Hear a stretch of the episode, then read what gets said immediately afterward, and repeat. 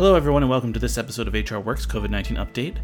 We really appreciate you taking the time out of your busy day to join us. I am the host of HR Works, Jim Davis, and the editor of the HR Daily Advisor. Uh, last week, we began to talk about some of the legal implications of the coronavirus, uh, how to avoid lawsuits from uh, your employees based on coronavirus events. Uh, and, really the importance of due diligence. Uh, this week we have Kim Moore back with us. She's a employment lawyer. We're going to discuss more details like temperature testing, coronavirus tests, uh, antibody tests, and things like face masks. What can you do? What can't you do? Uh, and what are what are the logistics behind some of that stuff? Kim Moore is a member of Clark Hill in Collin County, Texas. Uh, she has been pragmatically solving employers' problems for almost 25 years. She's board certified employment lawyer with an MBA, an extensive experience in and out of the courtroom. She is passionate in achieving the client's goals and non compete, theft of trade secrets, discrimination, harassment, retaliation, and wage and hour matters. Kim genuinely enjoys her work, particularly understanding each client's business and its people. Kim serves as the member in charge of the firm's Collin County office. She is also a AAA trained mediator. She uses her knowledge to help parties resolve all types of conflicts. Kim, thank you so much for joining us again today. Thanks, Jim. I enjoy being here. I, I want to start digging into some of the things that we think might be helping now, and that's wearing masks, that's social distancing, um, to some cases, screening people uh, for their temperature, which is a mixed bag because plenty of people can transmit the disease without having a, a, a fever. But, you know, they sort of suggested that people that are really actively sick and have a fever are spreading more virus than others. And then um, there's also, what is the other thing? Testing. Testing, exactly. Uh, testing both, and there's two kinds of tests so many of which are not as effective as they should be. But that's like the coronavirus test and then the antibody test. Do can you walk us through the legality of of the and maybe the difference between recommending those things to your employees and then requiring them? Which ones can you and can't you?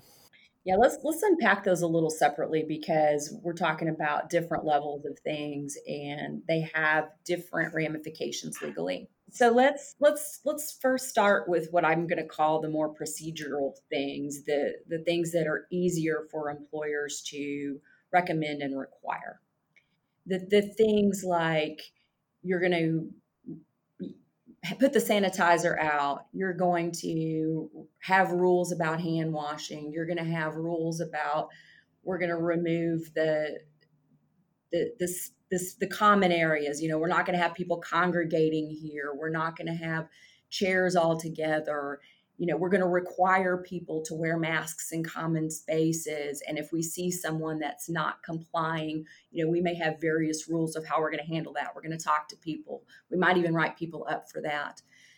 Those are what i'm going to call sort of rules of the game and if em- employees aren't complying with those those are going to be in my mind, disciplinary things like we would have handled other disciplinary things in the workplace prior to coronavirus. Um, the, those are things we're going to require as employers, and we can do that because we're, especially if we do it across the board for everybody, we treat everybody equally. Those are new rules that we're going to require in the workplace. We can do that because it doesn't single anybody out. It's treating everybody equally. It's it's what we're going to require and it and it's to keep everybody safe. It's just a level playing field. So to me, those are pretty easy to implement and um, don't require uh, us to examine legally a whole lot. Um, right. So let's get into a little bit more of the ones that that require a little more legal examination.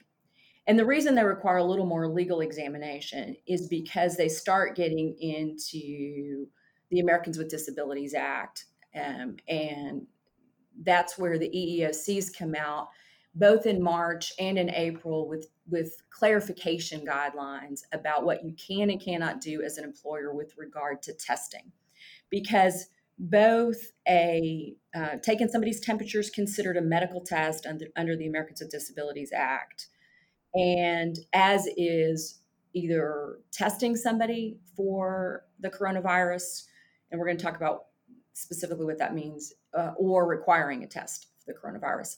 As is, you got to be a little bit careful about asking people about their symptoms.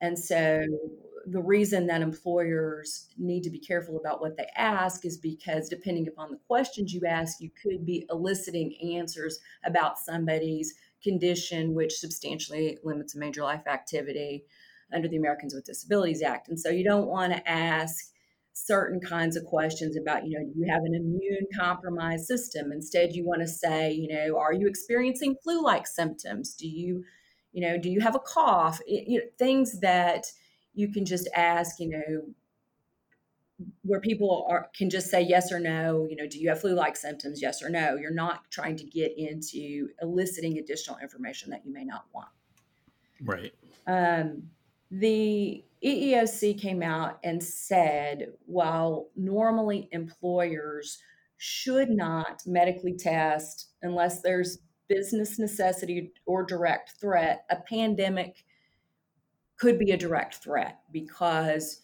someone could be ill and someone could be coming into the workplace. And so a pandemic could be a direct threat. And so we understand why you might want to take a temperature. All right. Back to your point, though, Jim. The temperature is only so good, right? It gives you a moment, yeah. point in time. And with this particular COVID 19, a temperature may or may not give you the information you want. Uh, that said, we know that a lot of folks are taking temperatures every time you go to the doctor, or every time you go certain places, they stop you, they take your temperature. It's kind of a rite of passage. Employers can take temperatures, they just need to be careful. They need to make sure they're going to do this across the board. They're not spreading germs when they do it. And importantly, if they take temperatures, they can't disclose the confidential information to others when they do so. They got to keep that information private. Um, mm. I, I, think the best way I've seen to do it is to actually get a thermal camera that takes a photo of people who have more than a whatever you want 100 101 whatever your threshold's going to be it sends the information to hr and so you only retain the information of somebody you think might need to be sent home um, that that's about the best way i've seen to do it um, That's good advice. Yeah, I like that as just sort of a pragmatic matter. I've had HR people call me and say, I've been taking temperatures for four hours every day and I don't want to do it anymore. How do we do this in a, how do we do this in a contained manner? Or if I leave a thermometer out there, how do I make sure it's not contaminated? so you know pragmatic things that are problems if you're if you're trying to and then you've got what do you do with the information you make people record it you you keep that in a, a separate medical file it's kind of a procedural nightmare if you want to try to do that every single day. Um, so you can do it. You got to think about the procedures if you're going to take temperatures. Um, i think the one of the interesting things then is if we if we move to the testing. Uh, the EEOC came out and said employers again because a direct threat may be able to covid virus test um, again the question on that is some of the logistics if if employers really want to do that. Um, a client called and said, Does that mean we set up a tent? Does that mean we hire a nurse? I mean, there's a lot of questions about that. Does that mean we send everybody to a, a testing facility if we want if we want real information? Um, and, and I think a lot of that's also dependent upon what kind of business you are. The guidelines from the EEOC seem, seem to indicate that does not include an antibody test.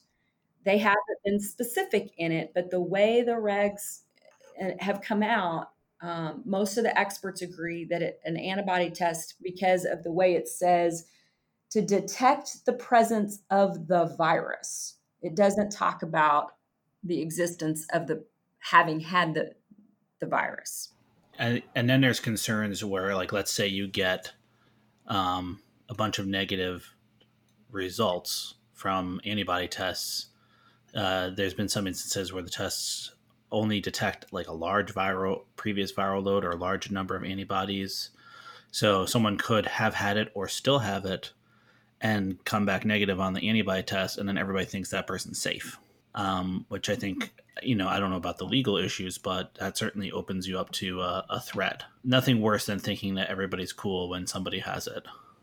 Well, correct. And and then we now, I think, believe that just because someone's had it doesn't mean that they cannot either to your point still have it or get it again yeah and, and so we're in that conundrum of what do you do with the information once you have it yeah it's an important question and it's just one of those things that you know they've been studying the reinfection it doesn't seem like it's a thing that people that have had it are getting it again but you know, the fact that so many people don't have symptoms means that it's possible that people that are getting reinfected uh, aren't getting sick, but can still spread it. There's just a lot of possibilities, and uh, acting like we know the answer to that one is dangerous.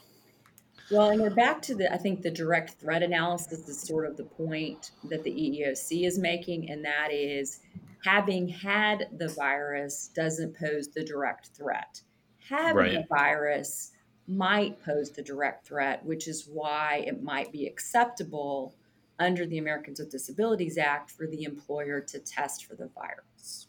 So I, I kind of want to switch over a little bit to the whole idea of sending people home. It's my understanding that even under regular circumstances, if someone is visibly sick, you can send them home. Is that true? That's true. So, what are there any situations you know there's going to be a lot of different situations that arise so there's going to be people that don't want to wear masks maybe they have a good reason maybe they don't um, and, and, like you said earlier you have to be careful about getting people to disclose uh, underlying conditions someone might have a real reason not to wear a mask um, but you know you don't want to say like do you have do you have some sort of disease or something that makes it so you can't wear it uh, at the same time, we and we've been seeing we've been seeing a lot of public conflict over this issue. Um, there's going to be people that don't want to come back no matter what. Uh, with masks, with equipment, they don't feel comfortable. Um, I'm I happen to be one of those people, and uh, you know, there's going to come a point where employers are going to be like, "Well, it's time. Everyone has to go back," and some people are going to choose not to, especially if they've been working from home and don't see much of a reason to return. So I guess the question is uh, under which which kinds of employee defiance uh, can comfortably result in termination or other disciplinary action, and in which ones are employers' hands kind of tied? Those are great questions. So let's talk about your mask scenario for a second because there you're I think you're correct. There are situations in which someone might have a condition which substantially limits major life activities, a breathing condition for example, where wearing a mask isn't because they don't want to, it's because they really can't. Um, and that might be a situation in which an employer needs to accommodate a real uh, a real disability and and figure out a different way in which that employee could return to work safely and still breathe you know. So there there may be some there may be some discussions that have to happen in certain situations and it's not just because of someone not just you know it's uncomfortable it makes me hot whatever it, it's just there's there may be legitimate reasons why you have a conversation like that with regard to your overarching question, there's going to be a lot of these, and there already are some. There are people who just have COVID fear. You know, it's it's the numbers are rising. You know, they're rising in Texas where I am, and mm-hmm. I don't want to return to the office. Now, if the, the, the, agencies, if you will, are encouraging employers to work with employees as long as possible. If you can be efficient, you can work from home, you can do it. You know, let's let's let's try to work this out as much as we can. Some in some situations, the job can't be done efficiently remotely.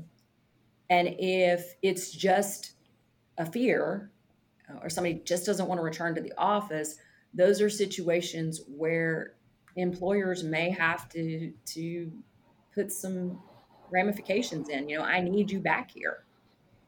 If the employee does have real legitimate reasons why he or she can't return to work, that's where the conversation needs to to happen. You know, there may have to be some uh, accommodations. There may be, you know, reasons for the leave acts that come into place. You know, whether it's because there's a child in place or someone they're taking care of, whether it's because they have symptoms um, or because they have a, uh, a compromised immune system. But in the old days, when people just didn't want to come to work, employers could, you know, terminate them. And that still applies if that's the reason. Um, but that we've got to we've got to have conversation around is that really the reason? Right. Establishing that could be very difficult, especially since employees don't have to give reasons, right? Um, yeah. yeah, it's gonna it's gonna be a little bit of a dance for a bit. Yeah, you know, and it's it's one of those things, you know, because I've unfortunately our organization has been very reasonable, and they haven't even begun to, begun discussing sending people back. And I'm in Connecticut. You know, we have some of the lowest levels in the country you know, and we're just kind of waiting for it, you know. The meanwhile, you know, like you've mentioned, I don't think that there's been any drop off in my ability to work just because I'm not in the office. If anything, it's better for me for so many reasons. Uh, namely, like I don't have to travel to work, which is a huge waste of my life, and uh, it just gives you a little bit of extra time. It's nice. Like there's something that's very nice and that's part of the reason I want to stay home. And the other part is I don't really feel like getting sick and dying. I got sick at work. I can't even tell you how many times, and everybody does. It's a topic we talk about every year for flu season. You're in an office, you're going to get sick. People are going to come in because they feel like they have to when they're feeling ill. Uh, they're not gonna. They're to, you know, maybe stay home for a day when, meanwhile, they're sick and contagious for a week. It just happens, you know. And you remember those situations when you're when you're contemplating going back and like i you know part of me is saying like i don't i don't want to go i'm not going to go back it's not worth it and if i'm feeling that way so are a hell of a lot of other people and it's creating a situation where you know remote work was once a nice thing that some people had and now it's becoming a thing that I think we've kind of a lot of us proven that for those of us that can work from home, there's really no reason for us to return. So why? Why go back? And I think it's going to change the way the world works. I think those of us who have jobs where we can work remotely may end up after all of this working remotely more frequently and it may mean we take less commercial real estate it may mean we don't have a set office at the office, but we have a space we can come to when we need to. Right. I think it's going to, and to your point, in order to attract attractive employees, it may mean we have to be more flexible. To your point, if if somebody wants to retain someone like you, it may mean that that's something that you look for in your employment. Um, I'm I actually entirely agree with you. I didn't think I would like it. I really like it. I I like the ability to walk 10 feet into my dining room and get started.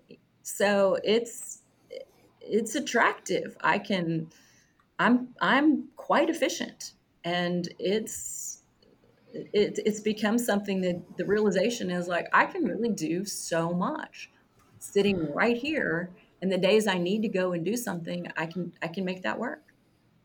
Yeah, and there's you know a lot of the things I know we're getting kind of off topic from employment law issue, but a lot of the things that that experts have been talking about the value of are available at home that aren't available at work, um, like well being and life life work balance, like eating healthy. You know, when I'm at work, if I didn't remember to bring something healthy, I have the vending machine as an option, and for a break, I can't go leave the workplace to go to like a restaurant or something and get something healthy so just that one thing alone, like now my snacks are better. They're better snacks. When I have free time or I need to take a break, it's not just like going in the break room or maybe walking around the building. It's like I can go work in the garden or I can go outside or I can talk to my wife or whatever it is. You know, so those now the breaks are better. Um, there's less transportation. Every single thing that that they've been talking about, like trying to f- get office workers to do for the overall health of the of the mental and, and physical health of the the office workers, is now being sort of automatically taken care of at home. And it's just it's interesting, you know. No, I agree with you. Instead of spending time on Facebook, I actually prepare a meal for my family. And and that is far more rewarding. Yes. Yes, absolutely. Well, thank you again so much for taking the time to join us today. Well, I enjoyed it very much, Jim. You take care. Thank you. Listeners, please check back next week for the next episode of HR Works COVID 19 Update. You can always follow us on Twitter at HR Works Podcast. Feel free to let us know how we're doing. If you have any suggestions or thoughts, or if you just want to say hi, that's a good place to do it. Thank you for listening. This is Jim Davis with HR Works.